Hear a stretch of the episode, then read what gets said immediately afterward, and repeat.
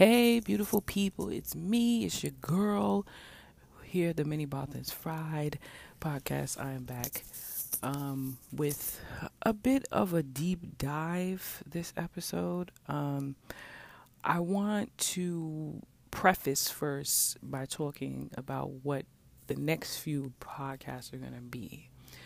Um, they are going to be Star Wars related. Um, but in between them, I'm going to talk about some real life stuff. So this is one of those podcasts um, where I talk about some reality for a minute and move away from galaxy far, far away, um, because it kind of goes hand in hand with the things I'm going to talk about in terms of the characters from the Rise of Skywalker, from the sequel trilogy, and just the sequel trilogy in general, and where I feel like now, after many, many, many months of thinking about, well, not many, many months, but at least many, many weeks of thinking about it and trying to piece together what I thought and where it lands for me, I'm going to say it's a failure at this point. Um, the sequel trilogy, I'm just going to say that outright. I feel like there was so many ideas that they had that could have been fleshed out 110% better, but they failed. So, um, that's where I'm at with that. So, this podcast is going to really talk about um, love, is going to talk about connection and what we do as humans, where we look for connection, where we seek connection, and why we try to find it in places that some people might think is the wrong places but for us, it's the right places. One of the one things that I recognize about our generation is that we don't try to come to terms with our own vulnerability. And we're always kind of we're always putting it off. We're always saying, you know, that's weak and you can't feel that way and you don't and you shouldn't feel. And I've done it myself. I've I've you know said I'm going to cut off all communication from people when the reality is is when we were created or when we evolved we evolved as a group of people who wanted to connect and we evolved as a collective and it's hard to cut that part of yourself off without wanting it and twisting it into something worse than what you initially thought it should be. And we have to understand that there are things that move us in this world, and there are things that we connect to uh, um, in this world that give our emotions flavor and, and, and, and help us feel. And when we deny vulnerability and at the same token want connection, you're pouring jelly on yourself. You you really are. You're pouring absolute 110% pure bucket of jelly on yourself if you think that not being vulnerable is going to get you any connections. We deal with love in terms of a deal. Like what can that person give for me? You know, I'm here with mine. What are you going to give? You know, we demand and that's not the way that you go forth in connecting with anyone because everyone has their own story and everyone has their own things that they're going through. And if you come to somebody with a demand and you have n- not anything in your hand and you have not given anything for that person to want from you or see or or, or behaved in such a way where a person will want to stop everything that they're doing in their life for for them to connect with you, then it's never going to work you know and it's and it's an audacious thought for you to think that someone is owing you something because they're connecting to you you know. We we we find things that people we find if someone owes you something nine times out of ten is because there was an exchange. If there's no exchange in the relationship then there's nothing that's old. If you're just starting out talking to somebody, that the only exchange there is words and thoughts and and maybe a, a small modicum of feeling, but you're not dating somebody, you're not starting out dating them by giving them $100. That's prostitution. You know, that's paying to be loved or paying to be serviced.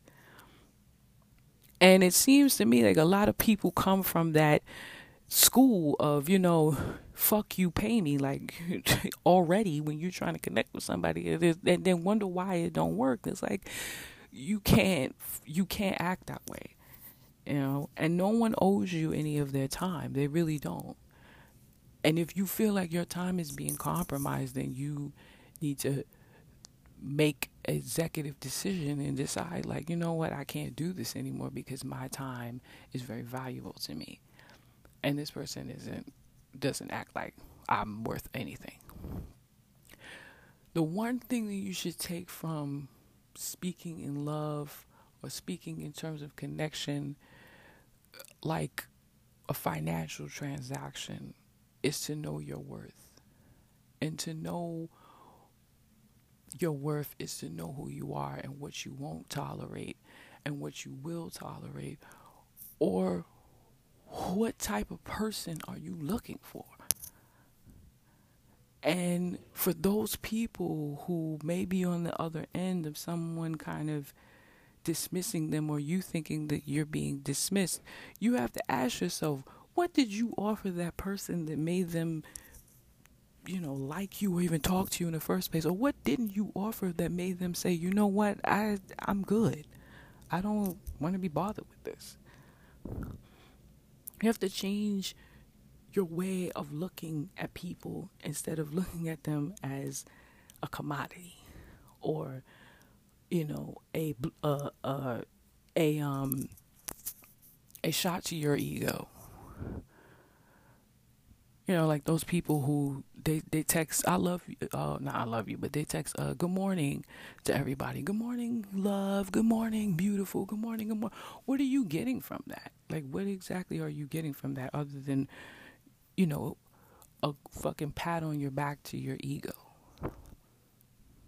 Because you're dealing in love in terms of commodity. You're dealing in terms of how many people can I hit up and let's see which one sticks.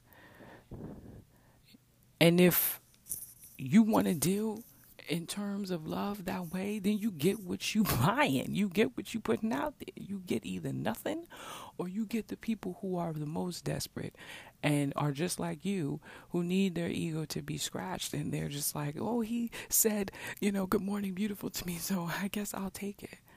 And then you wonder why it fails because the foundation of it was shaky to begin with. That's why you have to feed your soul. Because when you feed your soul, your soul then knows exactly what it wants to eat. It knows immediately. And it knows what it don't want to eat and it'll spit it right the fuck out. Be like, no, I'm good. But that also comes with you learning to be vulnerable because being strong doesn't very la- doesn't last very long. It doesn't. At least not for humans. It's it's being strong for a building. It's pretty damn good thing that a building can be strong. But being quote unquote strong for a human being at some point is gonna fall because you have to be vulnerable and you feel. And your body even reacts to things like fear and anxiety and love and lust so to ball it all up and say I am strong and I don't feel anything is bullshit because you do feel something. In a physiological sense, you damn sure do.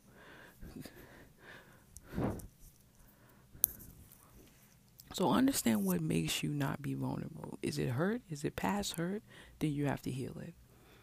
Is it not understanding your own emotions? Then you need to go out and understand what your emotions. If you need to sit down and think about well, what what happened here? What what what am I really feeling? Like, am I feeling anger? Am I feeling sadness? Like, okay, then you and then you need to just feel it and go on.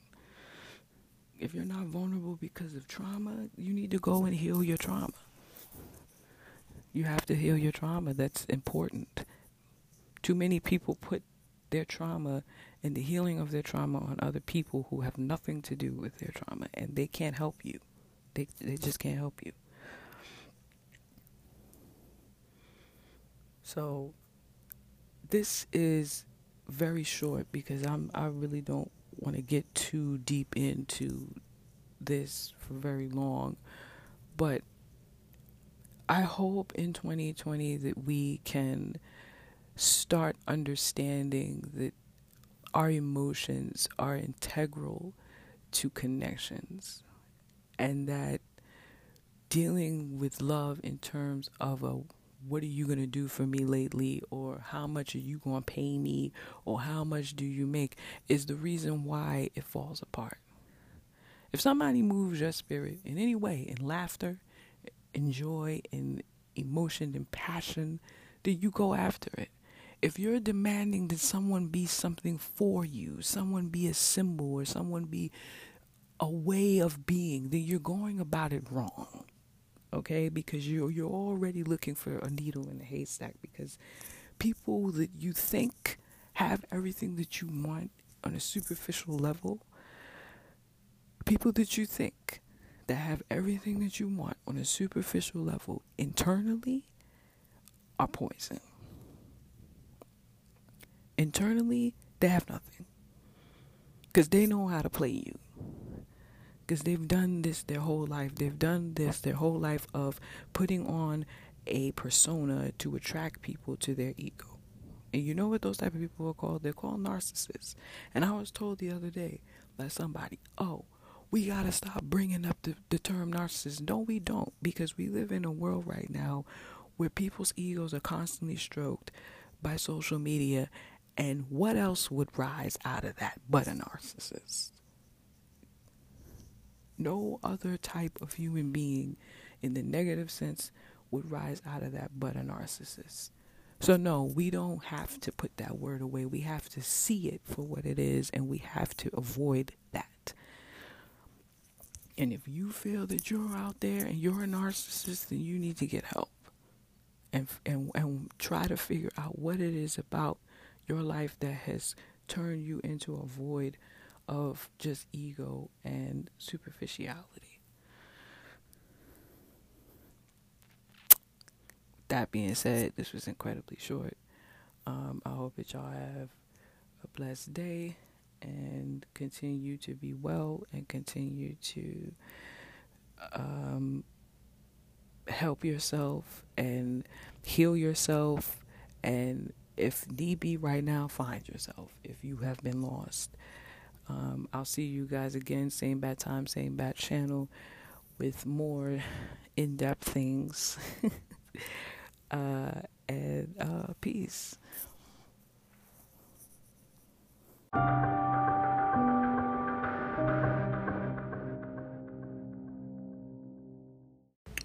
Hey everybody, what is good? Beautiful people. This is the Many Bothers Fry podcast back again. It's your girl Lee.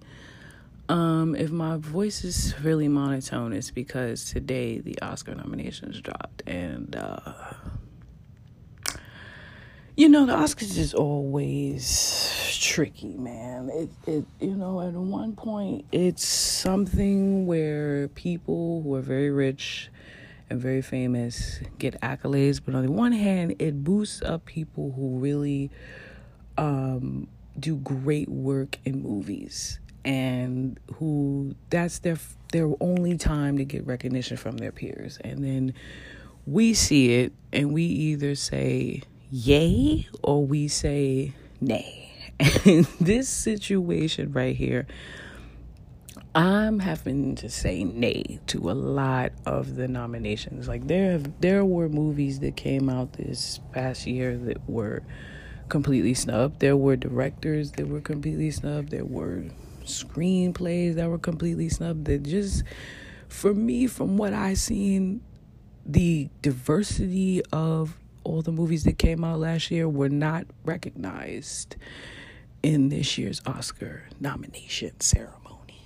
So, I did post a post on my Facebook, but I feel like I need to go a little bit more in depth. Um, you know, here on this podcast because I'm really not understanding what the deal was with all these nominations and why certain movies got more than other movies. I, I just, I just, I, I, I, you gotta explain this to me like I'm a five year old. So, you know, looking at the best picture nominations, you, you got, um, you got Ford versus Ferrari. You got, let me just pull it up from where I had it. Where is it? You got Ford versus Ferrari. You got The Irishman. You have Jojo Rabbit. You have The Joker. Little Women, Marriage Story, 1917. Once Upon a Time in Hollywood and Parasite. Now, on my post, I said that Parasite should win. Parasite was like, it was a movie you really didn't expect. And it, it is oh, kind of a horror film. And I think that horror doesn't get any love whatsoever at the Academy. Never does. Well made, well written, well acted. People of color were in it. Good film. Now, the Oscars has this thing where they do 10 nominations, and I'm seeing one, two, three, four, five, six, seven, eight, nine. You could have stuck one in there for at least us.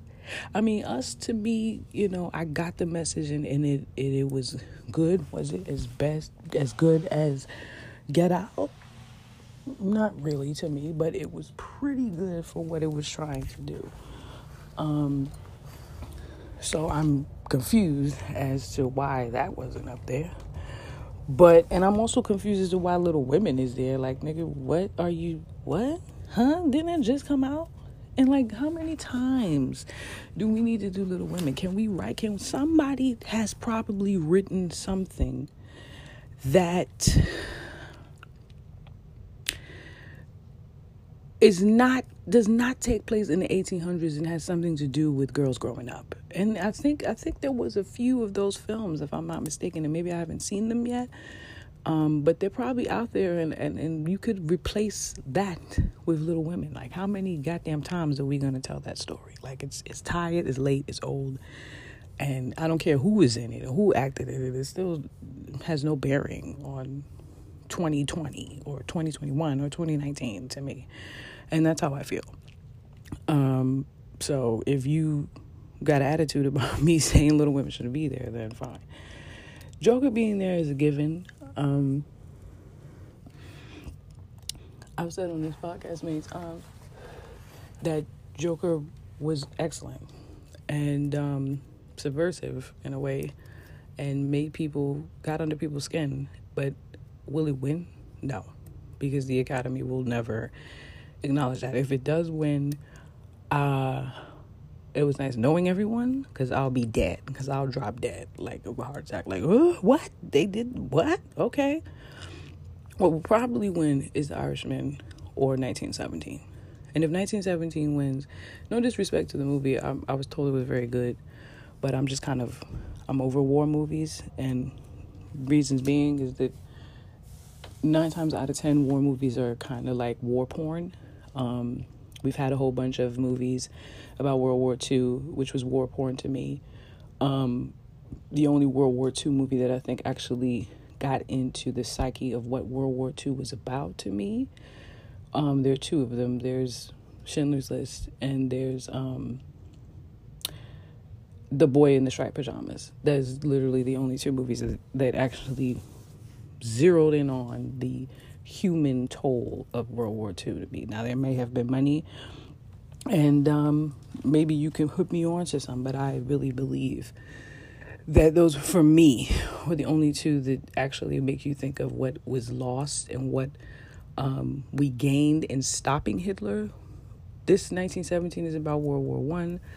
Um, of course, I'm making a whole lot of assumptions having not seen it before, but like I said, you know, we need to start making more if we're gonna if we're gonna do that we're gonna make more movies we need to start making more movies about vietnam you know and and the iraq war and the wars that are a little bit modern and stop going back in time to try to do something and make sense out of anything but not really making sense out of it.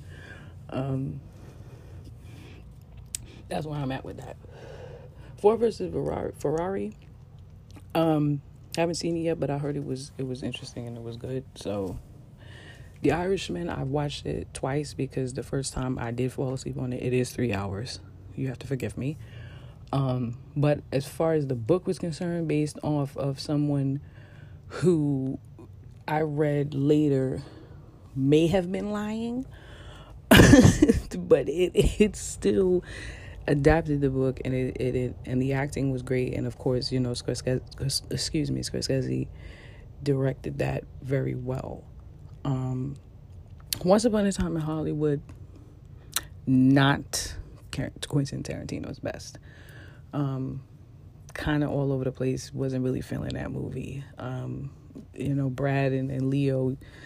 Usually, Leo for me um, is a better actor than Brad, but I just wasn't feeling it. And uh, go ahead if that's what they had to do. Marriage Story was very good, but um, and deserves its nomination. Um, but I I feel that there were so many other movies that I have to see Jojo Rabbit also because I heard it was good. And I love Taika Waititi. I think he is really um, one of the new comers. So he's been around, but he's I'm glad he's getting shine because he, he's really offbeat and he's really quirky and he he writes and directs very well, and he has a very clear point of view. And I think that that's been missing in the past decade of, of you know there's a few directors who you know this is a Christopher Nolan film. This is a Taika Waititi film. This is a I can uh, this is an Ava DuVernay film. This is a you know there's a lot of people um this past decade there's a few but he's one of them and I'm glad that he's getting his shine so out of that, I that's I told you I think should win Parasite. If I had seen Jojo Rabbit, I probably would have said Jojo Rabbit. Um, um, I have seen Parasite and I have seen Marriage Story and Joker, obviously. Um, but if I was to give it to them, I would give it to Parasite and, and I would give it to Joker. Actually, I would because Joker deals with just like Parasite, the same sort of social issues that we are dealing with right now. And I always think that movies should have some sort of a social message if they're going to get awarded. But that's just me. Moving on to actress. Now this this is right here where I was like, are y'all serious with this? Because uh, don't uh, don't get me wrong, Renee Zellweger carried. She was she is she was Judy Garland in the film. She she did her thing, and she's been away for a long time. I haven't really seen her anything, so she came back with a vengeance. Excuse me. Scarlett was good. Um, she was good. I mean, she, was she out acting Renee Zellweger? Zellweger? No. Uh, the chick from Little Women, Saoirse Ronan, no. Charlize okay, so she played uh what's her name? Megan what was her name? The lady, the white the white lady that um is a reporter. She was a reporter for Fox News, I believe. Okay, whatever, but I, am saying somebody else could have been in in the, in this category.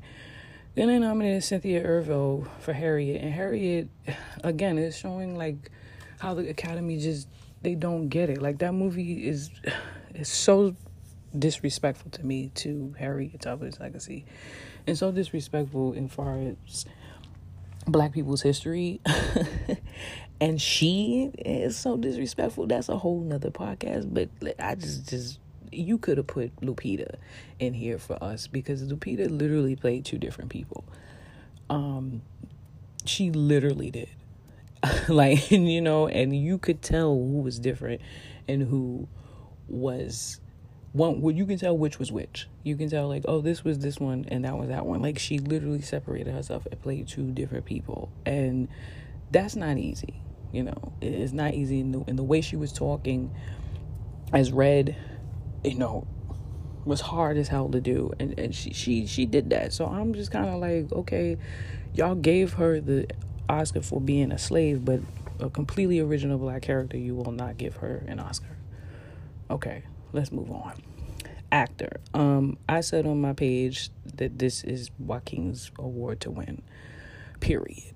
Uh, because while the script was very basic to me, and I know it was nominated for adapted screenplay, but I feel like I'm like the Joker story is so up in mystery that they pulled from a lot of different comics that you know said Joker could be this guy, Joker could be that guy. That you know, really is kind of like one of those things where it's a one off. It's like, well, I'm gonna use the Joker, almost like a, a fan fiction. And this is no disrespect because I I write fan fiction. It's almost like a fan fiction of what they thought his origins were and wh- what he was doing and what who he is and, and, and how he became who he is, you know, and, and Batman's early life with his father and, and all that type of stuff. And Joaquin carried all that and he emoted all that. And if he didn't, it would be something very basic, but he went all in with it.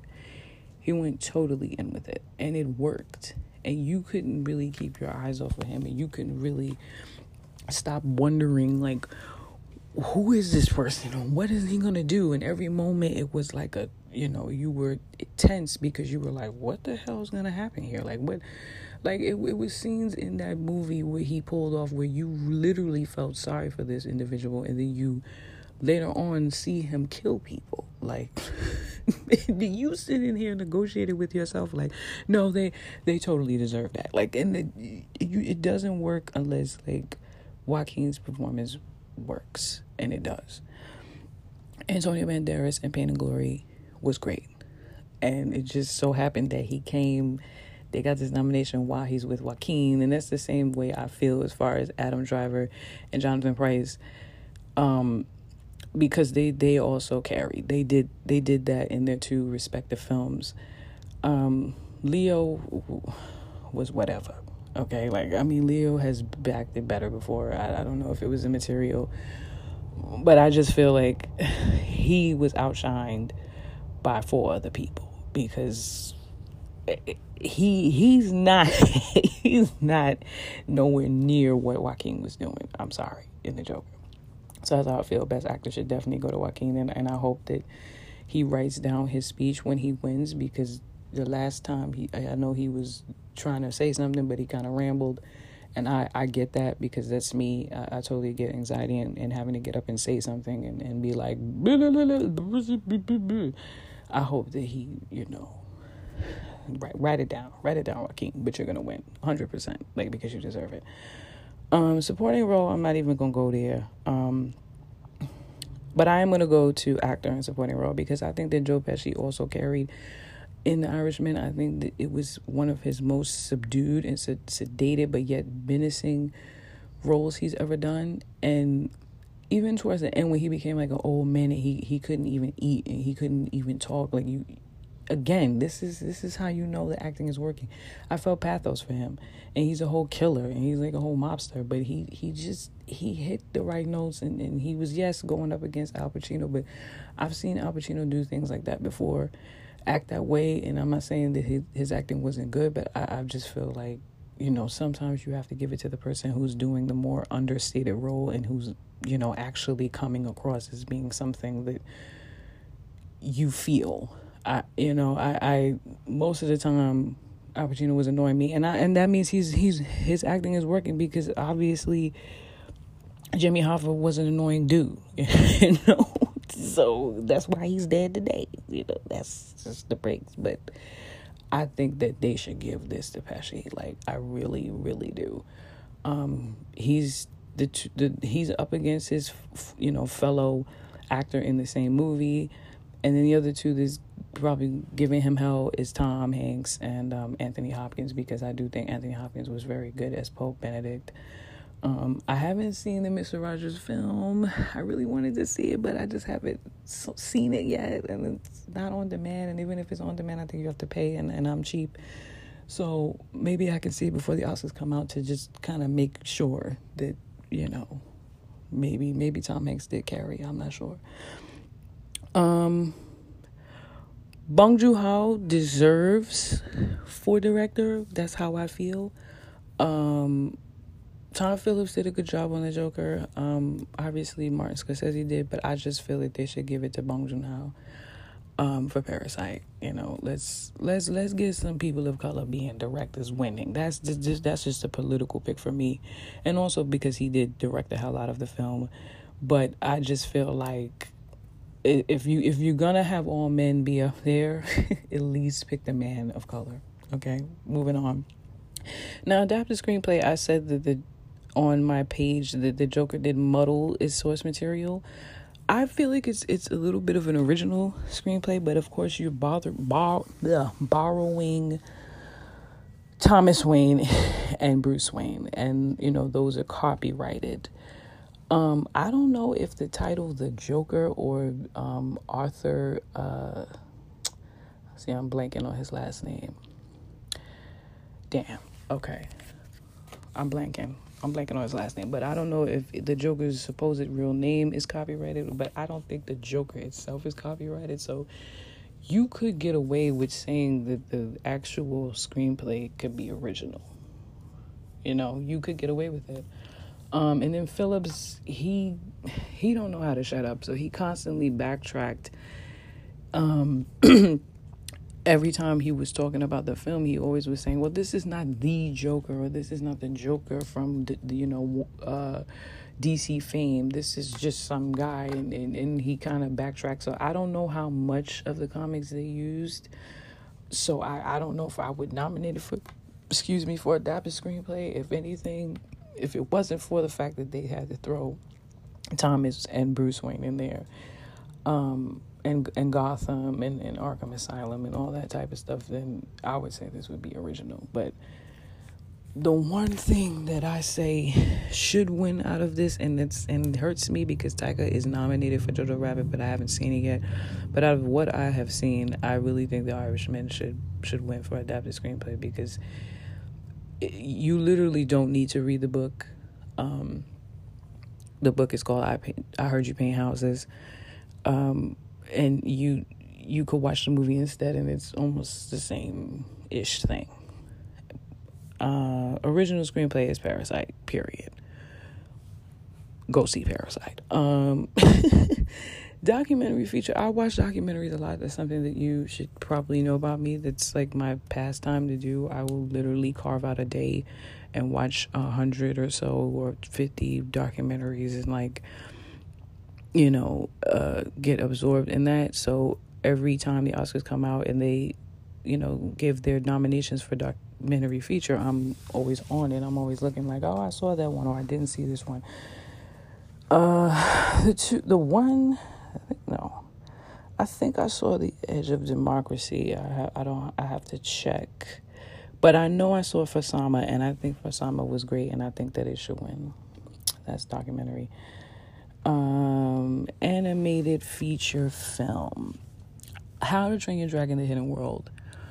I saw it on a whim with my best friend, and I've seen the other two, and we were just engrossed, engaged. We was like sad, we were happy. It it literally delivered on all fronts. Literally, it was beautifully done. As far as I'm concerned, How to Train Your Dragon is the ending to Game of Thrones. I, I'm just saying, like, like it it literally was one of my favorite animated movies of the year, and it was beautiful, technically well well done. Um, and and I just think that it deserves an Academy Award. Now the other um, movies, Klaus, I Lost My Body, Missing Link, and Toy Story Four. I haven't seen Toy Story Four, and people were like, Toy Story Four is so good, but you know, I saw once Toy Story 3 came out, I was done because that that movie just I was just like, damn, it, it hits you in your heartstrings. And I didn't really think they needed a Toy Story 4, so that's why I kind of ignored that film, but I really think How to Train Your Dragon The Hidden World should win.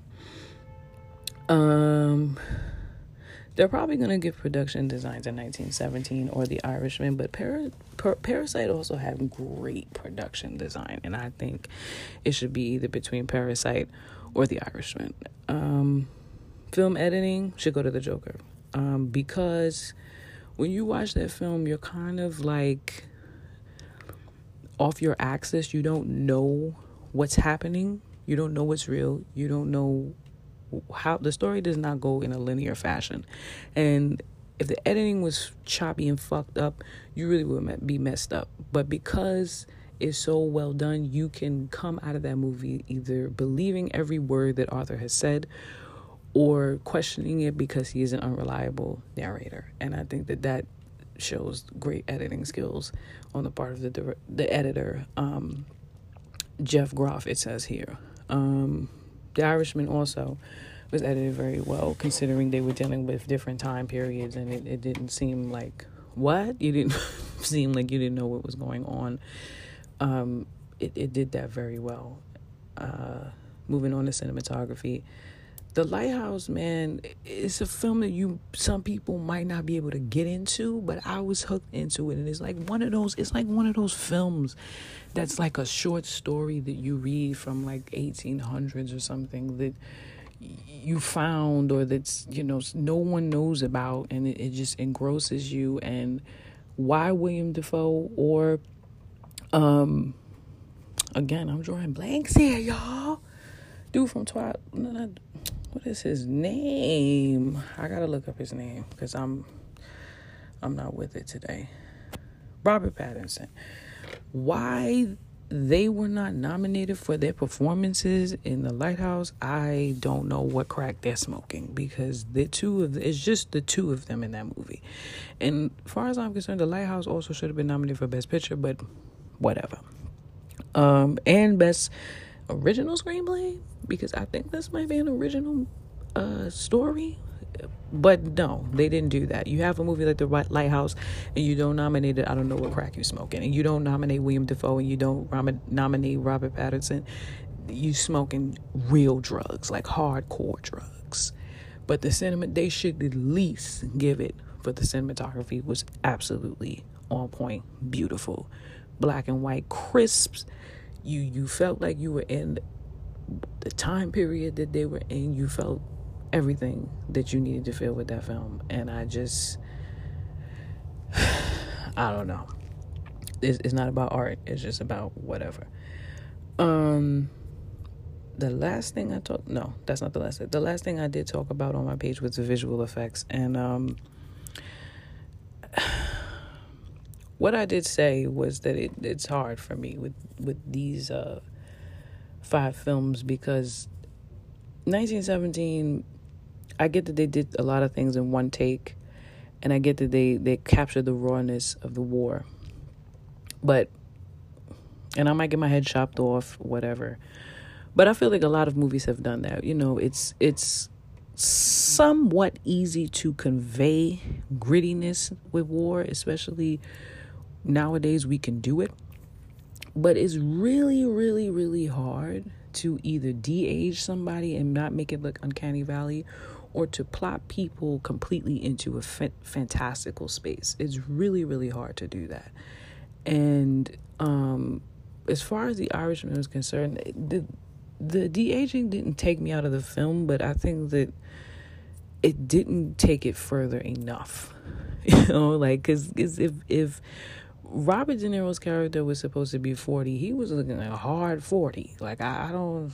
And I looked at the dude, the real dude's face, and I was just like, wait a minute. Like, I, I don't I don't know about that. And you should have took it a little bit further than that. Um, but maybe they, they did they did and it didn't work. I'm not sure. But that's as far as those visual effects can go. And they didn't use them that often for it to be nominated for visual effects. It wasn't like every freaking time they used de aging or they used, you know, aging because you can age people with makeup. So I believe that when they were even older, they used makeup. I don't think they used aging process on that. So they used it for literally a couple of scenes. But then you have movies like Endgame and you have Star Wars Rise of Skywalker that literally are asking you to believe the unbelievable and that's where you have to like actually look at visual effects as a medium that needs to be respected. And as far as i'm concerned while i loved endgame as a film i think that the special effects at times were very muddied especially during the last battle. Um, you know the colors were a bit toned down. It, it I know they're supposed to be in darkness because it was a big huge explosion or whatever, but it just it just didn't it, it didn't work for me at time. But after the second time I saw it, it was just like okay, uh, eh, okay, whatever. And then the Hulk also brings that movie down because it looks uncanny valley. It looks weird. It doesn't look seamless. It doesn't look I mean, yeah, people probably like, well, it's supposed to look weird, but I'm like, no, you can't say that because then Thanos should have looked weird. And Thanos was on point from Infinity War to Endgame. They had him look like an actual being that came from Titan. Like, so if you can get that right, then you can get the Hulk right. You know what I'm saying? It just didn't work. Didn't work for me. So I have to give it to Star Wars because every scene that involved visual effects looked seamless to me, looked beautiful.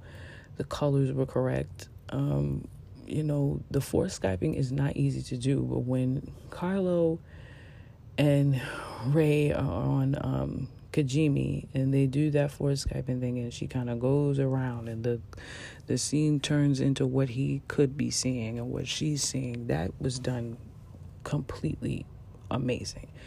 The Emperor shooting the lightning out and crashing the ships, it didn't look stupid at all. It looked actually threatening. Rey looking to the stars and the stars fading away, the lightning fading away and becoming stars. Seamless. The water on Kef Bir on the Death Star 2 wreckage.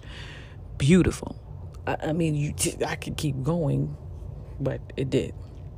It looked amazing, and I think that it should win um, for best visual effects. And then finally, original score, which I of course, there are people who didn't agree with me, but I do think that Alan Silvestri should have at least got one for his work in the Avengers series. Um, he did not do. Uh, he did not do um, Age of Ultron, which is showed because uh, Age of Ultron score was trash. But he did create the Avengers theme, and he did do the first Avengers movie, and um, he did do Endgame and I believe he did Infinity War. Yes, he did do Infinity War. Um, and the seamless way in which he integrates the Avengers theme and then other incidental scores, which are supposed to show cues of this is a comedic scene or this is a sad scene or whatever. When the big emotional scene happened toward the battle, the music was on point, and you have to give the man that even more so than the Rise of Skywalker because the Rise of Skywalker didn't have any emotional cue uh, motifs or parts of a score that enhanced the film, and that's crazy coming from the fact that it's John Williams. But I just think that the sequel trilogy, as far as music is concerned, failed miserably. I mean, like, how the hell do you have Duel of Fates in the commercial and you don't integrate Duel of Fates in the movie? Like, okay, yeah, we're not gonna get into that. That's like an hour long podcast that don't need to be talked about. But as far as who's here, you have Joker, Hilda, Gunda Natir, Gunda Dotir. You have Little Women. You have Marriage Story. You have 1917, and then you have TROS, which is Star Wars: The Rise of Skywalker. Um, hands down for me, Hilda, she killed it with the Joker. I mean, if you listen to that score, it is creepy.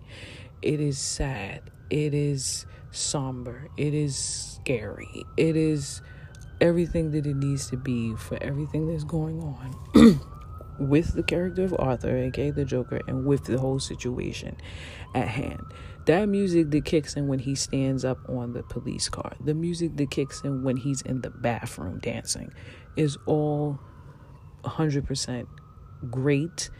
And she's a female and if you want to make this about politics i think that she definitely deserves to get the trophy for this. Um marriage story was fine but i think that you know randy newman been around. He he been around for a minute you know?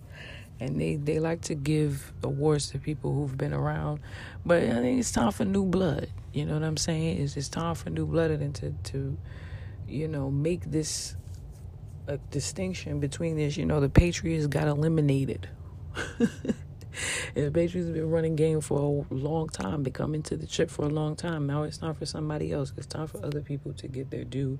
And there's no disrespect to the older people who've, you know, put in work in the game, but you have to understand that there are other people out there that deserve you know credit for their work and especially if it is as fantastic as what Hilda did and um, I definitely agree and I, I do think that even if even it wouldn't have won over the Joker or anything else, but it it deserves Alan Silvestri deserves some credit for what he managed to do with the score that he the times he was given the score for the MCU and for the Avengers because that theme is recognizable whether y'all like it or not. When you hear the Avengers theme, you know it's the Avengers theme. When you hear certain excuse me cues in the movie, if you're following the movie and it's and the cue comes up, you know that this is about Thanos or this is about whoever. My only issue with the MCU is that they never really incorporate everyone's themes and they never gave anybody a theme. They gave, I mean, I think they gave. You could say they gave Tony a theme. I know Cap has a theme that they didn't use, um, and then he his theme changed when he when they did the Winter Soldier and it became more modern, and they never tried to incorporate that or change it. I'm not sure. I probably am sure, but I don't remember at this point in time. This is really just a quick podcast of me just ranting and raving and talking about this. So I I'm not prepared with notes or anything. But um, yeah, I they they have made big failures in terms of their score, but they have remedied it with, as far as I'm concerned, Infinity War and um, the Winter Soldier, and to me, Endgame, because even the the credits, even the credit score is, it, come on, saying goodbye like that. They, and they, they, they ended, they took the Avengers theme and they made it like an ending, like a cap, like a see you later. And it, it's, every time I think about it, what that score did at the end and how everyone was literally losing their mind and they were just, it, it, if the music sucked, it wouldn't have been as as, as impactful as it was at towards the end. Um, so give that man his credit, but they didn't. Well, that's my Oscars um, rant or whatever. Um, as far as the Oscars is concerned, I, I just don't think that for a few years now there has been really a hundred percent about the art. I think they let a lot of political things get in, in the way of them choosing you know the the so-called academy i don't know who really makes up this academy and why they feel so ham-fisted ham-picked to pick certain demographics because they feel that oh this is the safe choice or whatever you know at this point movies and tv are not safe anymore like they they're not and the people who do them shouldn't be uh shouldn't have their uh, accolades stopped because you scared to pick people because certain group of people will say this or a certain group of people will say that. Say pick the people that deserve, you know. And if you think that these are the people that deserve, wow! After a whole year of movies, this says something. It really says something about you. It says something about you know what you want your academy to be, what you want your academy to support. So for me, this year is a bit of a miss um, we shall see. I, if if y'all have the gall, the unmitigated gall to choose Joker as the best picture, then I might give you something. But if you don't, um, it's same old, same old. It really is, you know. And and if you have the gall to to give the best actor to to to Joaquin, that's the only thing I really care about. Like as far as everything that I've seen, and and. and I'm I'm rooting for Joker all the way. To, to you know, you can even get the freaking awards that I said it didn't deserve because I feel like as a film it is subversive. Um, it does say something, and it, it, did stir a lot of things in people, um, whether they were good things or bad things. And um, hey, I think that's what you should pick. But y'all probably gonna sit over here and pick the movie about a, mo- a war that was a hundred years ago. Whatever, you know, and, and and you shit. If the Irishman wins too, I'm fine with that too because it wasn't like a typical mob movie. It really was about aging. If you think about it, it was about aging. It was about you know being alone. It was about you know friendship in a very sticky situation. Like how loyal are you to your friend? You know like that's what i saw it as as being. And it wasn't just about mob the mob. Um so yeah that's that's my take. That's my take. That's all i got. Uh, see you guys. Same bad channel, same bad place. Hope you have a great week. Peace.